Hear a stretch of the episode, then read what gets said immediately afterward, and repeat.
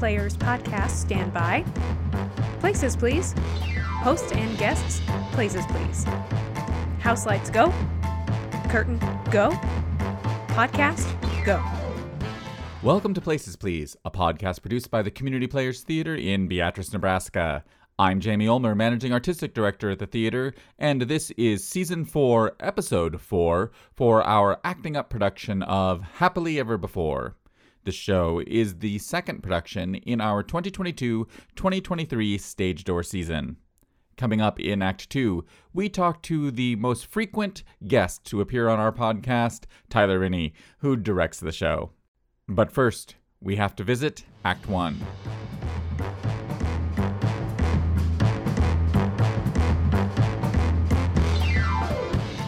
Happily Ever Before is a mixed up fairy tale story that gives several classic villains, through some time travel shenanigans, one more chance to get their own happily ever afters. The show is a mashup of a variety of fairy tales, including Snow White, Cinderella, and Briar Rose, better known as Sleeping Beauty. Along the way, we interact with several other stories, such as The Three Little Pigs, Hansel and Gretel, Little Red Riding Hood, Goldilocks, and Robin Hood. But of course, it's the villains who really take center stage in this story. While many of these stories are today most well known thanks to their various cartoon adaptations, namely those by a certain mouse based multinational entertainment conglomerate, these stories all go back to well before the House of Mouse adapted them. Many of the most well known stories come from the Brothers Grimm. The Brothers Grimm published their first collection of folk tales called Children and Household Tales in 1812. As folk tales, though, these stories of course predated the early 19th century. In fact, Cinderella, for example, has variations from all over the world, with one of the earliest versions being traced back to as early as 7 BC in Greece. The Grimm version of these folk tales are very dark. You probably would not want to read these versions to little Sally or little Timmy right before tucking them in for the night, unless you didn't want them to sleep without a nightmare for a week. Personally, I find them the perfect way to keep kids from eating my candy covered house. Get off my lawn, you kids! but anyway, back to the show. These versions of the characters and stories are definitely on the fun side and shouldn't give anyone nightmares unless you are a director or a costumer for this production. The script is by playwright Tracy Wells, a Detroit based writer who has over a hundred youth plays and skits published. This production is part of our Acting Up After School program and features a cast of 30. It is directed by our Associate Artistic Director Tyler Rinney, and it is our 22nd Acting Up production. The show runs approximately 90 minutes with a 10 minute intermission. It is rated a 1 on our production rating scale, and that means it is for all audiences or the equivalent of a G rated movie. That brings down the curtain for Act 1. Stand by for Act 2.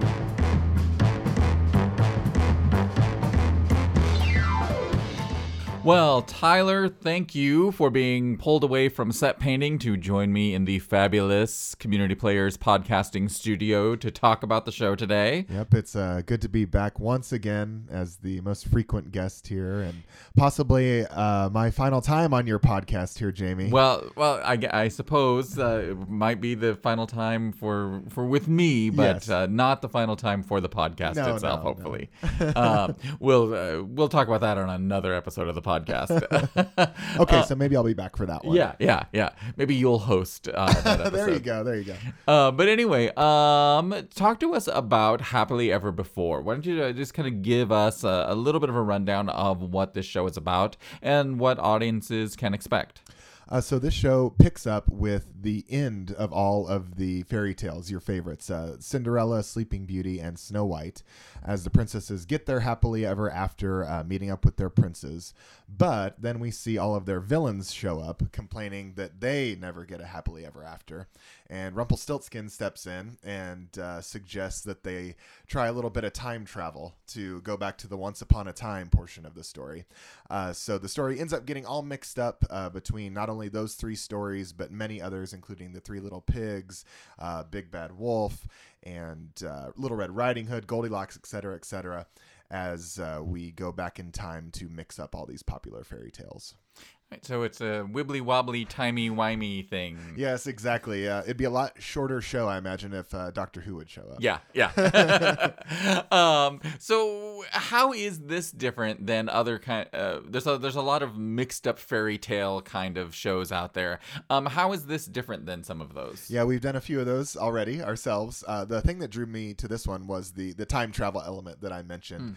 Uh, just that interesting little hook at the beginning of the show. How they do they've already seen how these stories play out, and they have the chance to try to do a do over. And uh, but things end up. Uh, working out much differently but also much the same so it's really Ah. it's really interesting for uh, sure all audiences know how these fairy tales end up and it's interesting i think for them to see how they arrive at the same destination while getting there a different way So it's a surprisingly profound examination of predestination versus free will, is what you're saying, right? that's exactly what i was saying yes 100% yes, because that's exactly what a Yeah. kid show is it's about. definitely not just a silly reason to put a bunch of fairy tales together no, no, no, no. It's, it is a profound examination. and you know you could laugh about it but i would write that kid show Yeah, yeah, you yes, you would write that kid show. um, you know, speaking of these kind of fairy tale mashups, it, it really got me to thinking. You it's a really popular genre to mix up these uh, fairy tale, these familiar stories. Of course, the most famous being the musical Into the Woods, but you know, especially in youth productions, there's a lot of this these kind of shows out there. Um, why do you think it's such a popular approach to playwriting? I think two different reasons. One, it's an easy hook to draw audiences in, um, especially uh, audiences with kids, um, that they can say, "Hey, we know these stories already. Here's a hook for us to come in and enjoy." Um, but also for for people auditioning for shows as well, that they get a chance to, "Hey, I played Snow White in this story," even if it's not you know necessarily the one they grew up with. With the Disney one, they get a chance to play these really popular characters and also put their own spin on them. Um, for instance, I always come back to Rumpelstiltskin Private Eye, which we did a number of years ago. Oh, that's right. Yeah, Um, yeah. Which was kind of a film noir take on all of these fairy tales. So you had people playing Cinderella, but you're playing them as a femme fatale. So Mm-hmm, I think it's it's really a fun twist for for the actors as well. Yeah, yeah, you know, and every time you've said Rumpelstiltskin's name today, you know, Jonah has been screeching. Uh, Yeah, yeah, and- exactly. and stomping his feet. Yeah, you can hear him over at the middle school. Yeah. He's like, What's going on? yeah, he doesn't even know. It's Yeah. like someone's poking his uh, voodoo doll. yes, exactly, exactly. And I, here's a nice transition. You know, it's, uh, talking about. Let's talk a little bit about the cast. Um, how many uh, kids are in the show, and who are some of the, the main characters? We've established that uh, that Jonah is apparently Rumpelstiltskin, uh, and Yeah, he's screeching right. in agony right now. yeah, we're uh, back up to our usual acting up enrollment of 30 kids, which has uh, been great to see the past couple semesters um, after we were down a little bit uh, during COVID. So it's great to see um, those numbers coming back up, including I think a third of the cast is uh, brand new to acting up. Oh, Not- excellent. Uh, not necessarily brand new to the theater. Mm-hmm. Some of them were involved in Stars of Summer, uh, but some of them not. Uh, so it's good to see a lot of new kids, and not just the youngest kids as well, but older kids becoming involved. Um, but you ask about some of the cast. Um, we have all of our, our main villains are played by Kipton Barons and Kaylin Ballou and Lena Tunick. Um, so those are the ones that are kind of driving the action there. Um, and then you have the three princesses that I mentioned, played by Addison Schaefer, uh, Carolyn Davis, and uh, Joe Davis as well.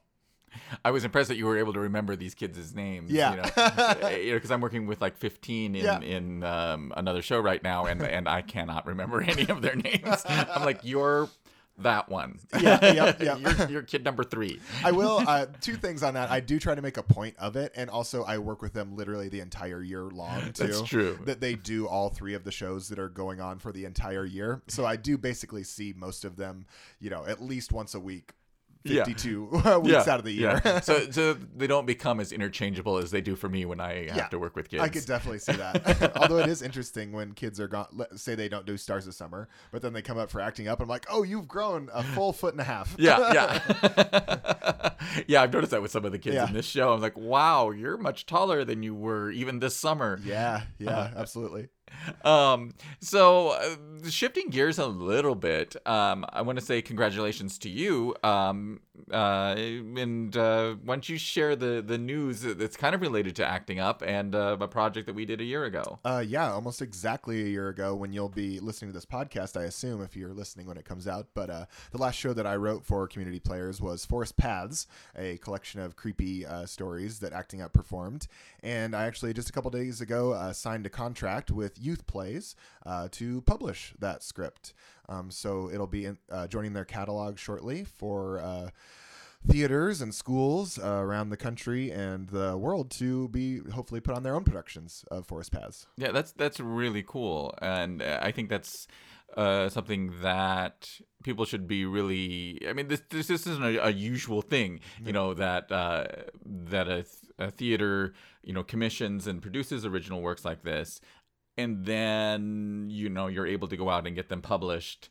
Uh, and distributed, you know, all over the world. Yeah. Um, it- it's it's a really another one of those unique feathers in community players' caps. I think. Yeah, and it's it's not it's not an easy thing to do necessarily for those of you who have been following youth productions or even my career. You know, I've written other plays in between the last one I've had published. So, um, it I've been spending almost ten years trying to get more plays published, and finally got another one here. So, uh, hopefully, it's a beginning of a good relationship with youth plays. I really worked really closely with an editor over there to uh, really. Um, improve the script even from uh, one that I was already happy with when we produced it. Um, so I feel like I have a really good relationship with them already, and I'm hoping to uh, continue with them. And they were my first choice to publish this script as well.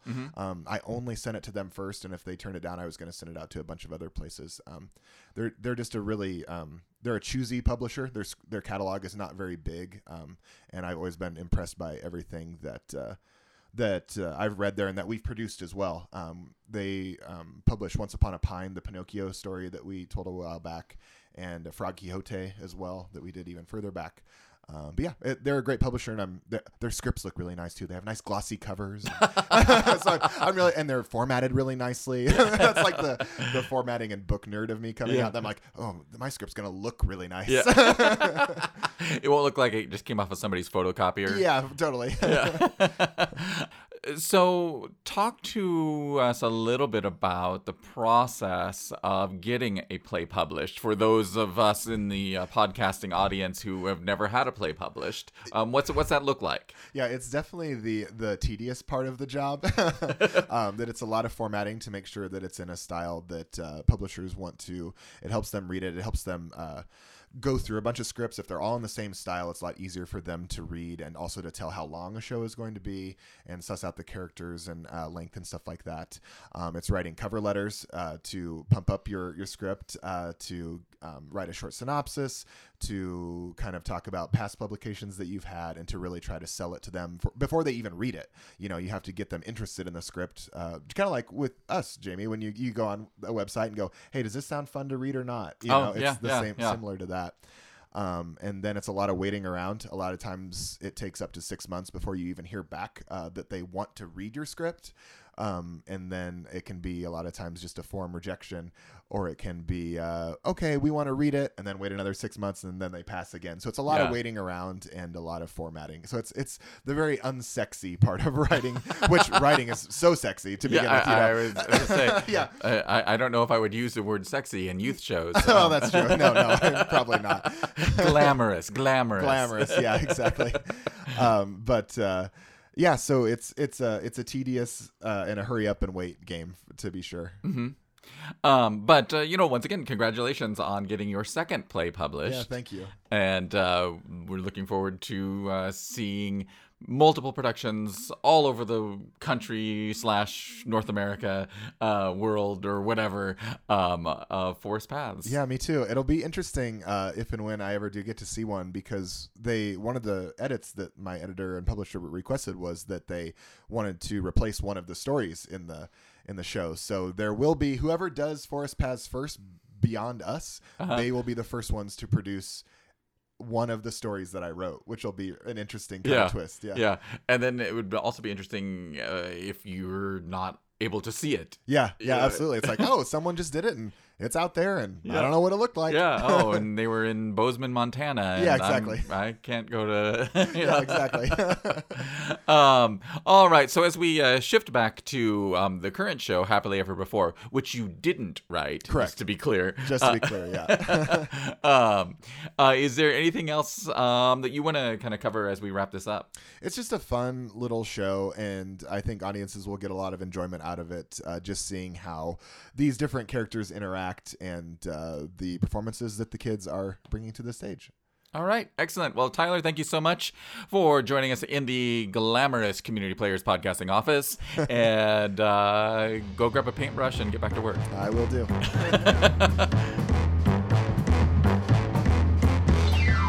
It's time for the curtain call. This podcast is a production of Community Players Theater in downtown Beatrice, Nebraska. Our production of Happily Ever Before runs one weekend, November 11th through the 13th. Tickets are available by calling the box office or visiting our website. Next up on the CP stage in December is the regular season production A Christmas Story the Musical. I'm Jamie Ulmer. This has been Places Please, and we'll see you at the theater. Curtain in, house lights up. Thank you, podcast. Make sure to reset your props and hang up your costumes.